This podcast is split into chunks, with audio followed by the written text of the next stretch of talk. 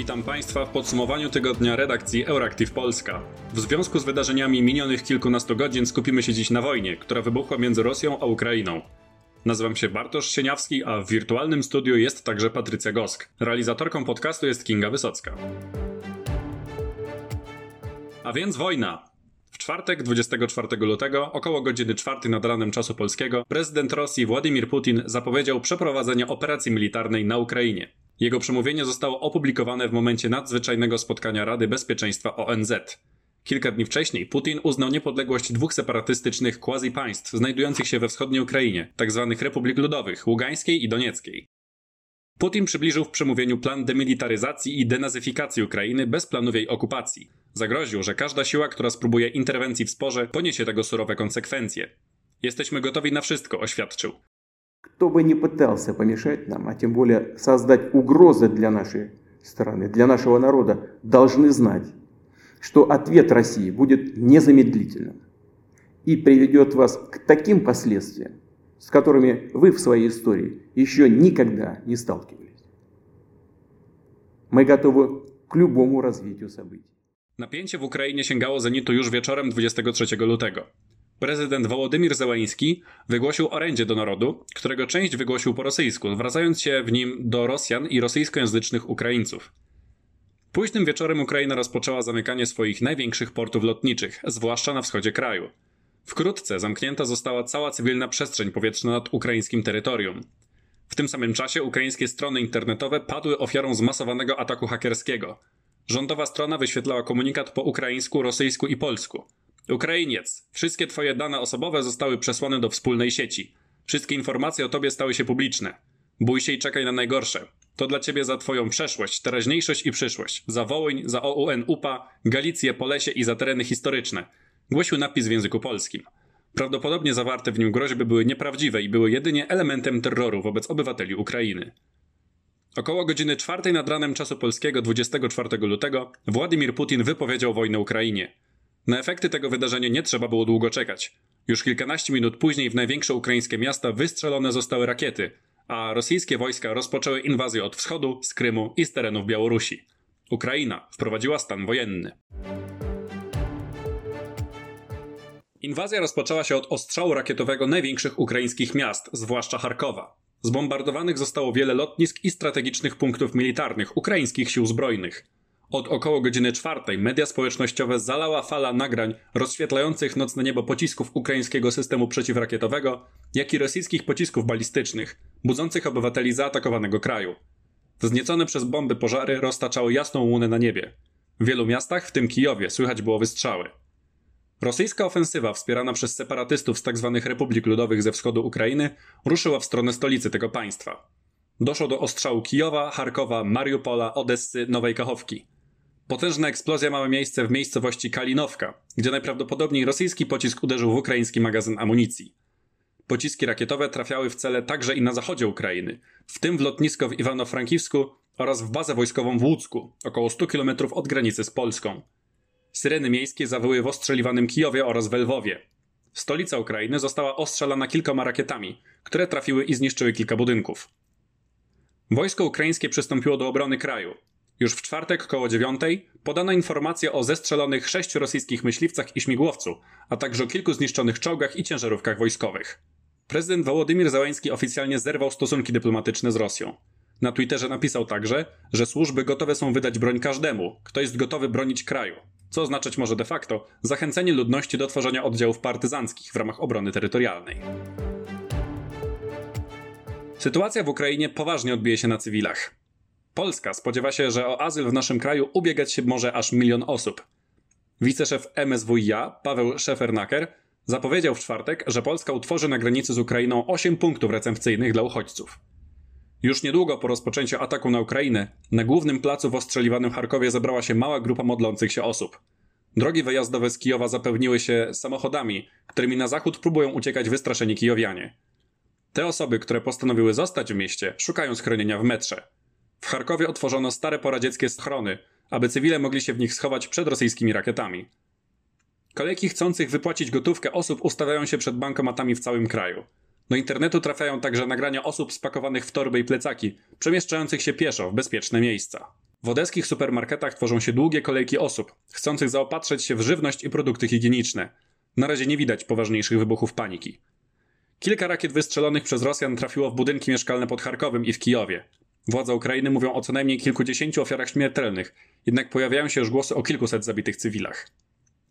Do biur poborowych zgłaszają się licznie mężczyźni, chcący szybko dołączyć do wojska, walczącego w obronie kraju. Patrycja opowie Państwu o międzynarodowych reakcjach na działania Władimira Putina i Rosji. Sekretarz generalny ONZ zaapelował osobiście do prezydenta Władimira Putina o powstrzymanie działań zbrojnych na terenie Ukrainy. Mam tylko jedną rzecz do powiedzenia z całego serca. Panie prezydencie Putin, niech pan powstrzyma swoje wojska przed atakowaniem Ukrainy. Proszę dać szansę pokojowi, bo wielu ludzi już zginęło. Wezwał Putina w wydanym oświadczeniu sekretarz generalny ONZ Antonio Guterres. President Putin, in the name of humanity, bring your troops back to Russia. In the name of humanity, do not allow to start in Europe what could be the worst war since the beginning of the century. W nocy ze środy na czwartek odbyło się także zebranie Rady Bezpieczeństwa ONZ, która o rozpoczęciu przez Rosję ataku na Ukrainę dowiedziała się w czasie posiedzenia. Większość członków Rady potępiła działania Władimira Putina i domagała się przyjęcia rezolucji w tej sprawie. Na przeszkodzie stoi jednak obecność w Radzie Bezpieczeństwa Rosji i sprzyjających jej Chin. Dodatkowo, kraje te dysponują prawem weta, które umożliwia im odrzucanie decyzji Stałej Rady Bezpieczeństwa ONZ. Uczestniczący w posiedzeniu przedstawiciel Ukrainy przy ONZ, Serhii Kyslyca, podkreślił, że w obliczu inwazji apele członków Rady o zaniechanie eskalacji konfliktu są bezużyteczne, a przygotowane wcześniej projekty rezolucji tracą na aktualności. Przytoczył zapisy Karty Narodów Zjednoczonych mówiące o tym, że ONZ jest otwarta na przyjmowanie krajów miłujących pokój i gotowych na spełnienie wymogów organizacji. Do ataku na Ukrainę odniósł się również Andrzej Duda. Mimo wysiłków wspólnoty międzynarodowej, Ukraina padła ofiarą brutalnej, niesprowokowanej i nieusprawiedliwionej rosyjskiej napaści. Współdziałamy z naszymi sojusznikami z NATO oraz Unii Europejskiej. Wspólnie odpowiemy na rosyjską brutalną agresję i nie pozostawimy Ukrainy bez wsparcia, napisał za pośrednictwem Twittera. Wczoraj przed szóstą rano polski prezydent odbył rozmowę z prezydentem Ukrainy Wołodymyrem Zełeńskim.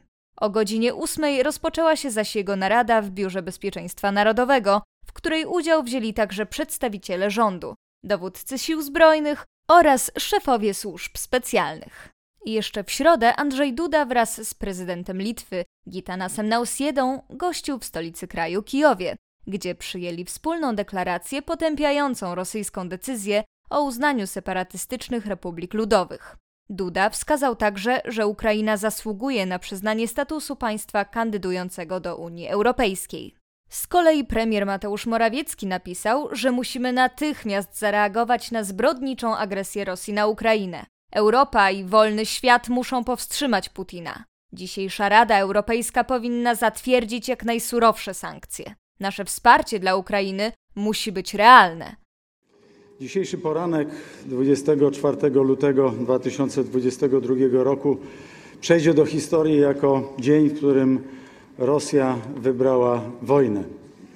Jako dzień, kiedy jedno państwo w Europie zaatakowało drugie, zaatakowało bez najmniejszych powodów, bez żadnych prowokacji, bez jakichkolwiek powodów, które mogłyby w jakikolwiek sposób uzasadniać taki akt agresji.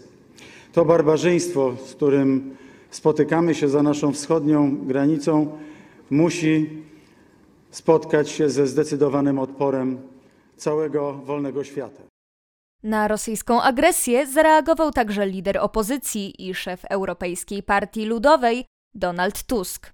Zwracam się do moich rodaków, konkurencyjnych obozów politycznych, do rządzących. W tych dniach próby zbudujmy elementarną zgodę dla najważniejszych polskich spraw, skutecznej obrony i szacunku do wartości, dzięki którym jesteśmy częścią Zachodu. Uważam, że mimo rachunku krzywd, jaki nagromadził się w Polsce, powaga sytuacji wymaga działań przekraczających linię podziałów. Na szali jest przecież bezpieczeństwo ojczyzny i Europy, napisał Tusk. Zaproponował jednocześnie powołanie w Sejmie nadzwyczajnej komisji do spraw obrony ojczyzny. Z kolei marszałek Senatu Rzeczypospolitej Tomasz Grocki oświadczył, że haniebna decyzja Putina o inwazji na Ukrainę nie może pozostać bez stanowczej odpowiedzi świata. Zdaniem polityka, wydarzenia na wschodzie mogą przesądzić o tym, gdzie sięgać będzie granica cywilizacji zachodniej. Ukraina jeszcze nie umarła, napisał w języku ukraińskim. Przewodnicząca Komisji Europejskiej Ursula von der Leyen przyznała, że celem Putina nie jest tylko Ukraina, ale także stabilność Europy. Stwierdziła przy tym, że prezydent Rosji Władimir Putin chce cofnąć zegar do czasów Imperium Rosyjskiego. Dodała też, że nie ma zgody na zniszczenie architektury bezpieczeństwa, która dała Europie pokój i stabilność na wiele dekad. Unia Europejska zadecydowała także o nałożeniu na Rosję sankcji. Ich pakiet dotyczy strategicznych sektorów rosyjskiej gospodarki. Także rosyjskie aktywa w Unii Europejskiej zostaną zamrożone, a dostęp rosyjskich banków do europejskich rynków finansowych będzie zatrzymany. With this package, we will target strategic sectors of the Russian economy by blocking their access to technologies and markets that are key for Russia. We will weaken Russia's economic base and its capacity to modernize. And in addition, we will freeze Russian assets in the European Union and stop the access of Russian banks to European financial, financial markets.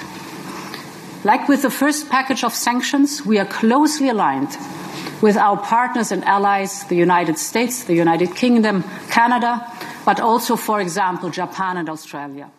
Jednocześnie w czwartek odbył się specjalny szczyt przywódców państw Unii Europejskiej. Na dzisiaj zapowiedziano zaś szczyt NATO.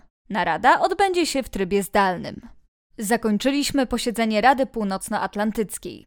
Rada przychyliła się do prośby, by zorganizować konsultacje w oparciu o artykuł 4 Traktatu Waszyngtońskiego. Nieuzasadniony atak Rosji doprowadził do tego, że niewinne życia zostały narażone. Podkreślił na konferencji prasowej sekretarz generalny NATO Jens Stoltenberg. Zaznaczył także, że ewentualny atak na pojedynczego członka NATO będzie traktowany jak atak na wszystkich. Dlatego uruchomiony został plan obronny dla wzmocnienia wschodniej flanki sojuszu. Chińska dyplomacja unika zaś w odnoszeniu się do sytuacji na Ukrainie oraz rosyjskich działań używania słowa inwazja. Zamiast tego zaistniałą sytuację nazywa specjalną operacją wojskową. Jednocześnie Pekin apeluje do obu stron o powściągliwość i powstrzymanie się od eskalacji napięcia.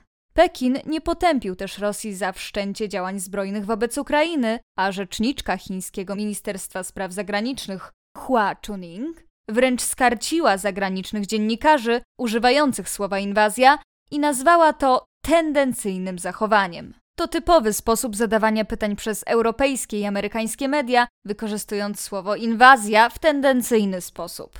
Chiny pilnie obserwują rozwój wydarzeń. Rosja podejmie decyzję w oparciu o własną ocenę sytuacji i interesy, oświadczyła. Zaprzeczyła jednak, że Pekin miałby obecnie wspierać Moskwę.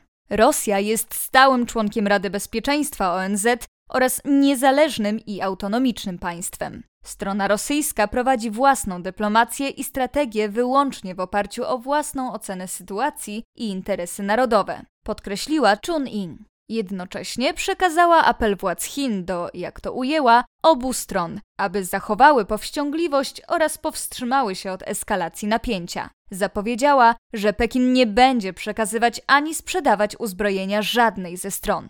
Rzeczniczka Ministerstwa Spraw Zagranicznych Chin oskarżyła też USA o podsycanie napięć. Chiński minister spraw zagranicznych zaapelował do chińskich obywateli na Ukrainie o to, aby zaczęli nosić w widocznym miejscu na ubraniu lub przyczepili do samochodów państwowe barwy. Pekin już kilka dni temu wezwał swoich obywateli do opuszczenia terytorium Ukrainy. To wszystko w dzisiejszym podsumowaniu ostatnich wydarzeń Euractiv Polska. Zapraszamy do śledzenia informacji z frontu ukraińsko-rosyjskiego na bieżąco na euractiv.pl. Życzymy Państwu bezpiecznego weekendu. Do usłyszenia.